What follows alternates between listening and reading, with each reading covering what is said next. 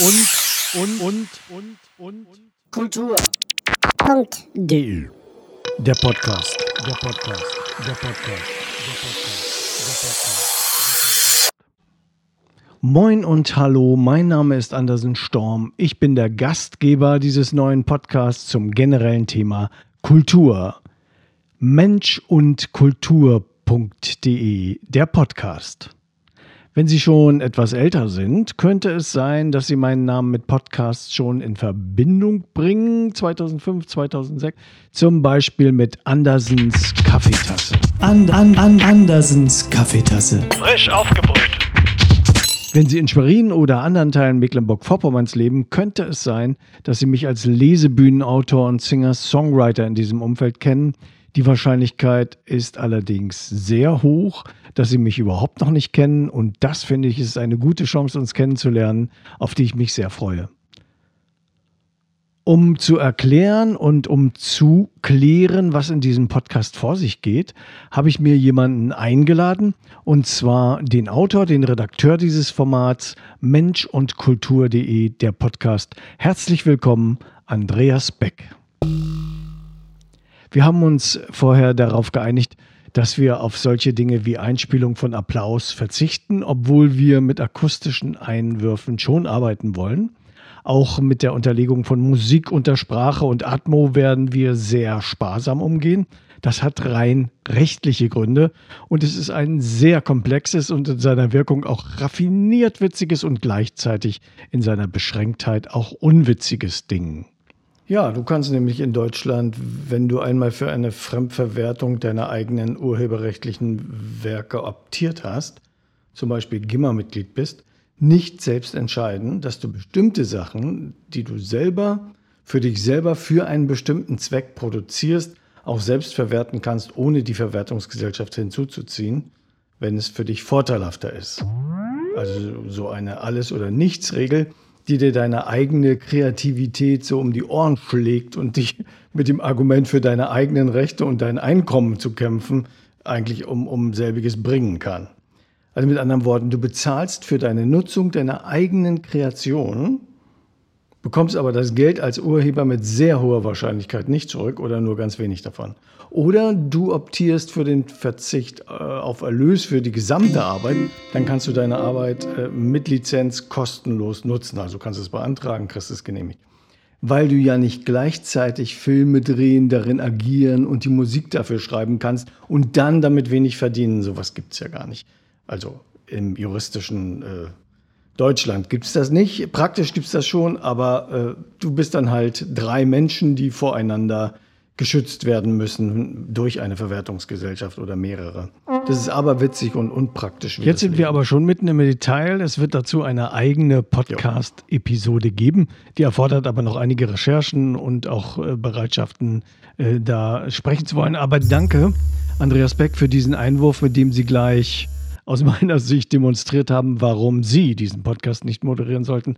Hart in der Sache, freundlich im Ton, aber bitte auch verständlich bleiben. Wir haben sie allerdings auch noch gar nicht vorgestellt. Vielleicht sollten wir damit fortfahren. Ich beginne damit mal und Sie ergänzen dann, wenn Sie es für notwendig erachten. Sehr gerne. Andreas Beck, Sie sind 59 Jahre alt, wohnen in Schwerin, Mecklenburg-Vorpommern und arbeiten seit vielen Jahren im Kulturbereich, wie Sie sagen. Das müssen Sie mir aber an äh, bestimmten Stellen noch erklären. Sie haben mit 16 Jahren Ihre Geburtsstadt Bützow verlassen haben Motorenschlosser in Klammern Landwirtschaft, Spezialisierungsrichtung Getriebe in Bautzen gelernt. Dabei das Abitur abgelegt. Auf ein Studium in Leipzig haben sie verzichtet, obwohl sie einen der raren Journalistikstudienplätze in der DDR erhalten hatten. Sie haben sich für die populäre Musik entschieden und haben dann auch wunschgemäß ihren Wehrdienst beim Erich Weinert Ensemble in Berlin abgeleistet Dort haben sie in einer Songgruppe genannte Band gesungen und Gitarre gespielt und sind mit etwa 300 Auftritten im Jahr äh, mehrere Jahre dann überall, wo es die, die Armee gab in der DDR, also praktisch überall auf Tournee gewesen. Danach haben sie nach einem kurzen Intermezzo in der Kreiskulturkabinettlichen Jugendkultur, Jugendclubarbeit. Die Wende als Mitglied in verschiedenen Tanzmusikbands in Rostock und Umgebung erlebt und erfahren, wie man als ostdeutscher Tanzmusiker in Bremen und auf Sylt eine andere Kultur erhält.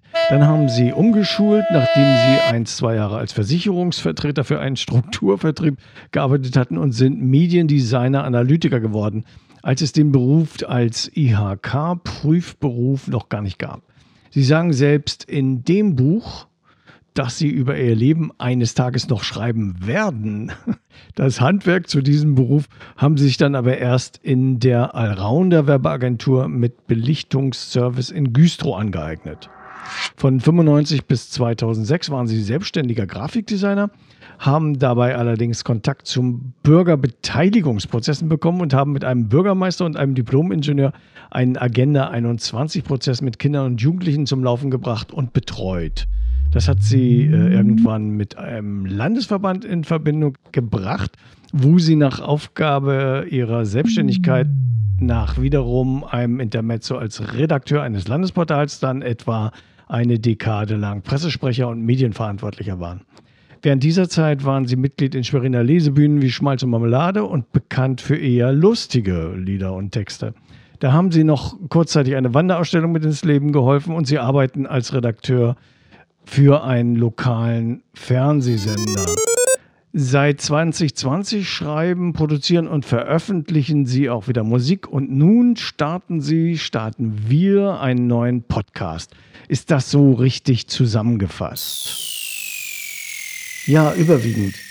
Leben ergibt ja äh, hauptsächlich rückwärts betrachtet einen Sinn, während man es ja vorwärts leben muss.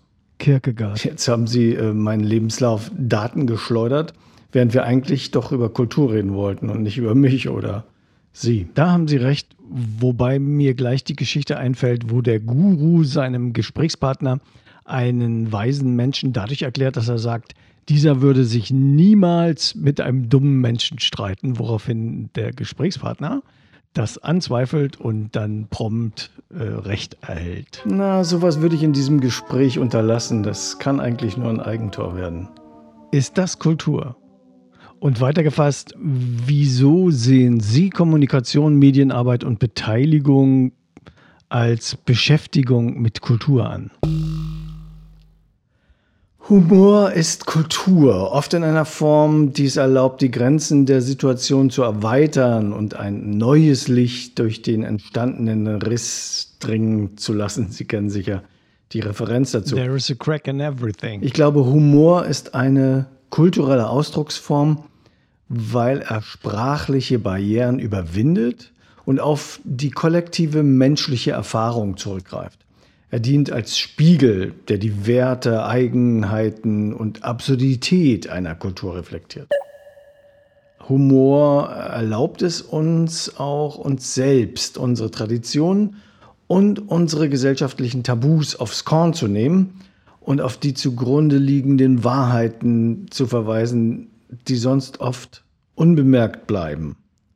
In einem Podcast, der die vielschichtigen Bedeutung von Kultur erforschen will, wird Humor dann zur geheimen Zutat, die den äh, gewichtigten Diskussionen eine Prise Leichtigkeit verleiht und sie für ein breites Publikum zugänglich und nachvollziehbar machen soll. Hoffen wir mal. Soweit die Theorie. Jetzt übernehmen Sie aber meinen Part hier heute.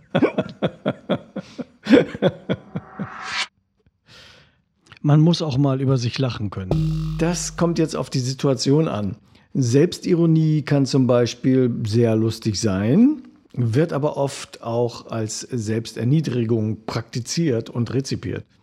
Muss man wissen ne? und gut abgewogen einsetzen. Die Kultur der Eigeninszenierung muss man besitzen. Wobei aus meiner Sicht Kultur immer Inszenierung ist. Ja, es geht gerade darum, etwas zu inszenieren, in die Welt zu setzen und mit einer Interpretation zu versehen. Kultur ist Welterzählung und damit ein Angebot von Weltverständigung und Weltverständnis. Welterzählung ist ein großer Begriff. Wen zitieren Sie hier? Niemanden und sicher viele, aber ich rede hier über mein Verständnis der Dinge und nicht über eine wissenschaftliche Arbeit über Kultur. Macht das Sinn? oder für Sprachpuristen ergibt das Sinn? Wen interessiert das? Lassen Sie uns das herausfinden. Es ist für die Hörer und Beteiligten dieses Podcasts wichtig, Kultur zu studieren oder wichtiger, eine eigene Sicht auf Kultur zu finden und die eigene Sicht zu erweitern. Ist das wichtiger, die Quellen der Gedanken zu benennen, wie zum Beispiel in der Wikipedia, oder Wissen daraus zu generieren und dem eigenen Erkenntnisschatz, sage ich mal, hinzuzufügen, wie zum Beispiel bei großen künstlich intelligenten Sprachmodellen? Ist das Wissen über Wissen wichtiger als das Wissen selber an sich? Für wen und unter welchen Umständen ist das so? Und was ist und welche Bedeutung hat die Kultur der selbstbestimmten Wissensaneignung für Sie, für mich, für die Rezipienten? Ich stelle die Fragen, war ausgemacht. Ja, ich verstehe Sie. Fragen stellen bedeutet, in einem Gespräch es zu lenken, zu führen, in eine gewünschte Richtung zu bewegen. Aber abgesehen von rhetorischen Fragen, die Sie ganz sicher erkennen können, aber wohl witzig sein wollten, ich habe geschmunzelt innerlich. Die Kunst der Frage ist, der, ist die Kulturtechnik der Stunde. Kein Zitat meine Erkenntnis, bevor Sie fragen. KI, künstliche Intelligenz oder internationalistischer AI, Artificial Intelligence, kann nur sinnvoll eingesetzt werden, wenn die Fragen und das Hinterfragen der Antworten sehr präzise und prägnant formuliert sind. Und in der richtigen Sprache, in der die KI, AI, AI auch trainiert wurde oder anders äh, selbst gelernt hat. Was sagen Sie jenen, die von vornherein einen ganzheitlichen Kulturbegriff, wie Sie ihn gern benutzen, ablehnen und auf die Vermittlung von Hochkultur zum Beispiel begrenzt äh, wissen wollen? Guten Tag. Klären Sie uns über Ihr Kulturverständnis auf. Wichtiger für mich wäre das äh, für diesen Podcast. Was fragen Sie als Moderator? Na, schon das, was Sie mir aufschreiben. Äh, und danach das, was mich interessiert, in der Hoffnung, dass es auch für Leute interessant äh, ist, die sich das anhören. Sie pflegen also eine Kultur der Hoffnung, ja. Tun wir das? Ja, um das zu klären, bräuchten wir ein Konzept des Begriffs Hoffnung. Zum Beispiel sage ich spontan jetzt, Hoffnung ist das, was übrig bleibt, wenn der Verstand die Aussichtslosigkeit akzeptiert hat. Von wem ist das? Sie hören mir aber schon zu, ja? Das gehört zur Gesprächskultur dazu. Oh. Also genauso etwa wie Sie nicht zu belehren, sondern Sie intelligent zu unterhalten. Ja, machen Sie doch mal. Erwarte ich dann auch umgekehrt, äh, hoffe ich mir sogar insofern. Äh, ja, es gibt eine Kultur der Hoffnung auch in diesem Podcast. Okay, diese Frage sei mir gestattet, wohin führt dann das ganze Unterfangen? Nicht zu einem Lehrbuch, nicht zu einem Lehrgang, zu keinem Zertifikat, zu keinem Abschluss, Lernerfolgstest oder ähnlichem, zu einem Verständnis der eigenen Navigation durch das eigene Leben mit der selbstgewählten und gestalteten Kultur als Kompass. Oh ja, selbstgewählte und selbstgestaltete Kultur als Kompass. Ich mag Ihre Formulierung. Ich bin mir aber jetzt nicht sicher, dass sie allgemein verständlich ist. Hm, dann formuliere ich mal um. Wir können sagen, jemand, der eine bestimmte Ansicht über sein Leben hat und für sich selber Muster und Verallgemeinerungen gefunden hat, der hat eine eigene Philosophie oder Lebensphilosophie. Wir können aber auch sagen, diese Person hat eine eigene Kultur entwickelt. Mit dem eigenen Leben umzugehen, sich darin zu bewegen, Entscheidungen zu treffen, sich von etwas Äußerem beeinflussen oder bereichern zu lassen.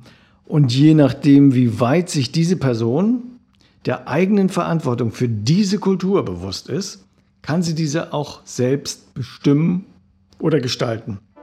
Und was für die eigene Kultur gilt, Das gilt dann ja auch für die Kultur von Familien, Gruppen, Firmen, Gemeinschaft, Gesellschaft. So gesehen ist die Kultur der gesellschaftlichen Beteiligung nicht nur eine Kultur, diese möglich zu machen und erreichbar zu gestalten, sondern auch eine, diese Angebote zu nutzen und wo sie fehlen, auch einzufordern. Das ist ja Alltag. Wir leben in einer Demokratie, da ist Beteiligung ja automatisch dabei. Ich äh, warte auf die Frage. oder nicht? Ja, oder nicht. Okay, das ist dann auch gleich die Antwort. Nun gut, das wird eine interessante Folge. Ich bin auf das Interview dazu gespannt. Wird es so eine Folge geben? Da es uns beide interessiert, gehe ich davon aus. Die Vorbereitung liegt bei mir. Ich bin offen und freue mich auf Angebote von Expertinnen, von Beteiligung. Die Kontaktdaten werden laut Skript zum Ende hin ja genannt werden. Nächste Frage. Was an Werbung, Design, Presse und Medienarbeit ist Kultur oder dem Kulturbereich zuzuordnen? Oh, danke für die Frage. Ich versuche es mal der Reihe nach zu beantworten. Was an Werbung ist Kultur? Ich bin versucht zu sagen, alles oder nichts, aber eigentlich alles. Nur nicht immer gut gemacht. Werbung ist erst einmal ein Kommunikationsangebot. Das muss, um wahrgenommen zu werden, sehr attraktiv sein. Und auch hier zuerst, ohne ein Produkt im Vordergrund, muss es an aktueller Populärkultur anschließen. Damit tropft Werbung, damit trieft Werbung vordergründig vor Kultur. Sie ruft, umarme mich, ich bin nur da für dich, denn deine Kultur ist die einzig wahre, ist die richtige dann äh, setzt sie die Message oder eben auch nicht. Ne? Deshalb ist die Werbung darauf angewiesen, je nach Zielgruppe kulturelle Bedürfnisse zu spiegeln. Wer jetzt lacht, hat unter Umständen den soziologischen Mehrwert von Werbung noch nicht erkannt. Kommunikation, die nicht anschlussfähig ist, die wird nicht zur Interaktion. Kein Erfolg für die Message. Werbung spiegelt uns die Welt, in der wir leben führt uns unsere Lebenskultur vor, oft verzerrt, das gebe ich zu. Ist das Kultur? Eindeutig ja, sage ich. Design. Das jetzt auch ein großes Feld oder weites Feld, um bildungsbürgerlich zu referenzieren. Design heißt ja Gestaltung. Form, Farbe, Muster, Abbildungen, Verzierungen, Eigenschaften der Gebrauchbarkeit. Gibt es dieses Wort? Und wenn die Sprache wirklich lebt, wovon ich ausgehe, dann ja. Sie haben es ja gehört. Ich habe es zuvor sogar gedacht und gesagt. Es existiert also. Aber vielleicht machen es die Worte Benutzbarkeit, Brauchbarkeit auch. Design ist Kommunikation. Sieh mich an, sagt der Gegenstand des Designs. Genieße mich, benutze mich, nutze mich. Design ist Kultur. Das Design spiegelt uns die Einordnung der Dinge in unsere Welt wieder. Es schließt an und bricht mit unseren Erfahrungen und wird zur äußeren Ergänzung unserer Identität, sag ich mal. Was an Presse- oder Medienarbeit ist Kultur? Hm, alles, also wirklich alles. Nichts macht uns so deutlich wie Welterfahrung, wie Welterkennen und Weitererzählen und Gruppieren und so weiter funktioniert als Medien, in welcher Form auch immer. Was ist wem wichtig? In welcher Form ist es ihm wichtig? In welchem Umfang? Auf welche Art und Weise wird es bevorzugt aufgenommen? Warum? Warum diese? Warum kommt meine Kommunikation nicht in Interaktion? Warum kommt es nicht an? Warum funktionieren Massenmedien oder nicht? Warum interessiert sich keiner für meinen Verein, der so wichtige Arbeit macht? Ist das wirklich so? Interessiert sich wirklich keiner? Oder ist der Maßstab falsch? Will ich das in einem Medium erzählen, das gar nicht die Leute erreicht oder gar nicht die Aufgabe hat? Ob selbst gewählt oder fremdbestimmt, äh, diese Message rüberzubringen. Medien erzählen uns unser Leben nicht, wie es ist, sondern wie wir es in diesem Ausschnitt der Kultur diskutieren. Und das ist doch pure Kultur. Was erwartet uns und was erwartet die Abonnenten dieses Podcasts denn als nächstes? Oh, sind wir schon durch? Nein, wir sind noch dabei. Was ist geplant? Was ist schon produziert? Wie geht es hier weiter? Ich verabschiede mich dann doch und sage Dankeschön. Thank you for traveling. Nee, thank you for having me, wie es die Amerikaner sagen. Danke, dass ich hier sein durfte. Wie es weitergeht, steht ja im Skript für heute. Auf Wiedersehen. Ja, genau. Danke, Andreas Beck. Nein, ein Wiedersehen, Wiederhören in diesem Podcast ist nach meiner Kenntnis nicht geplant. Das mache ich jetzt äh, alleine hier weiter. Und ja, jetzt erfahrt ihr, wie es hier weitergehen soll. Denn wie ich lese, und äh, ich hätte ja auch dabei sein müssen, ist noch nichts weiter produziert. Moment. Ja. Ah, mein Redakteur sagt gerade noch, dann wenn die erste Folge des Podcasts von Mensch und Kultur.de, der Podcast auf Sendung geht, wird es mindestens zwei weitere produzierte und veröffentlichte Folgen geben. Und zwar ein Gespräch mit Oliver Hübner über frühe und aktuelle Ost-, West-, Nord-, Süd-Erfahrungen bis hin zum Bücherschreiben über Lost Places. Thema also Verlieren und Wiederfinden. Und Silke Gajek hat zugesagt zu einem Interview zu den Themen Frauen, Männer, Bürgerinnenbewegung und Politik aus Sicht einer Politik-Insiderin. Freuen Sie sich auf unterschiedliche Kulturwelten und interessante Geschichten und Einsichten. Podcasts leben vom Abonnieren. Tun Sie es also bitte. Erzählen Sie es weiter. Dieser Podcast ist kostenlos zu hören, soll es auch bleiben.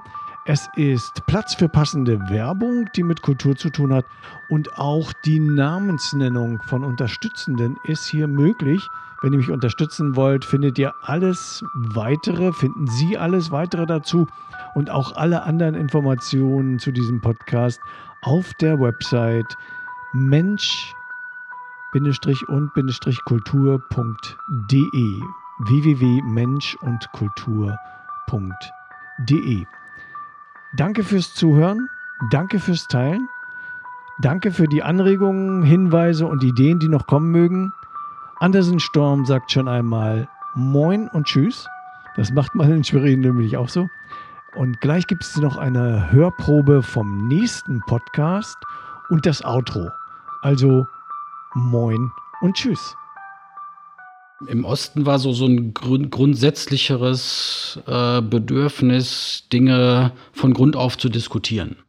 Da, wo im Westen vielleicht schon pragmatischer nach Lösungen geguckt wurden und dann zack, entscheiden und sowas abstimmen und gut ist und weiter, war im Osten oder von denen aus den, den östlichen Stadtteilen äh, eher ein Bedürfnis da, alles erstmal grundsätzlich zu diskutieren. Vieles wirklich vielleicht auch zu verstehen, wie tickt jetzt so eine demokratische Debatte. Und, und, und, und, und. Kultur. Punkt. De. Der Podcast. Der Podcast. Der Podcast. Der Podcast. Der Podcast.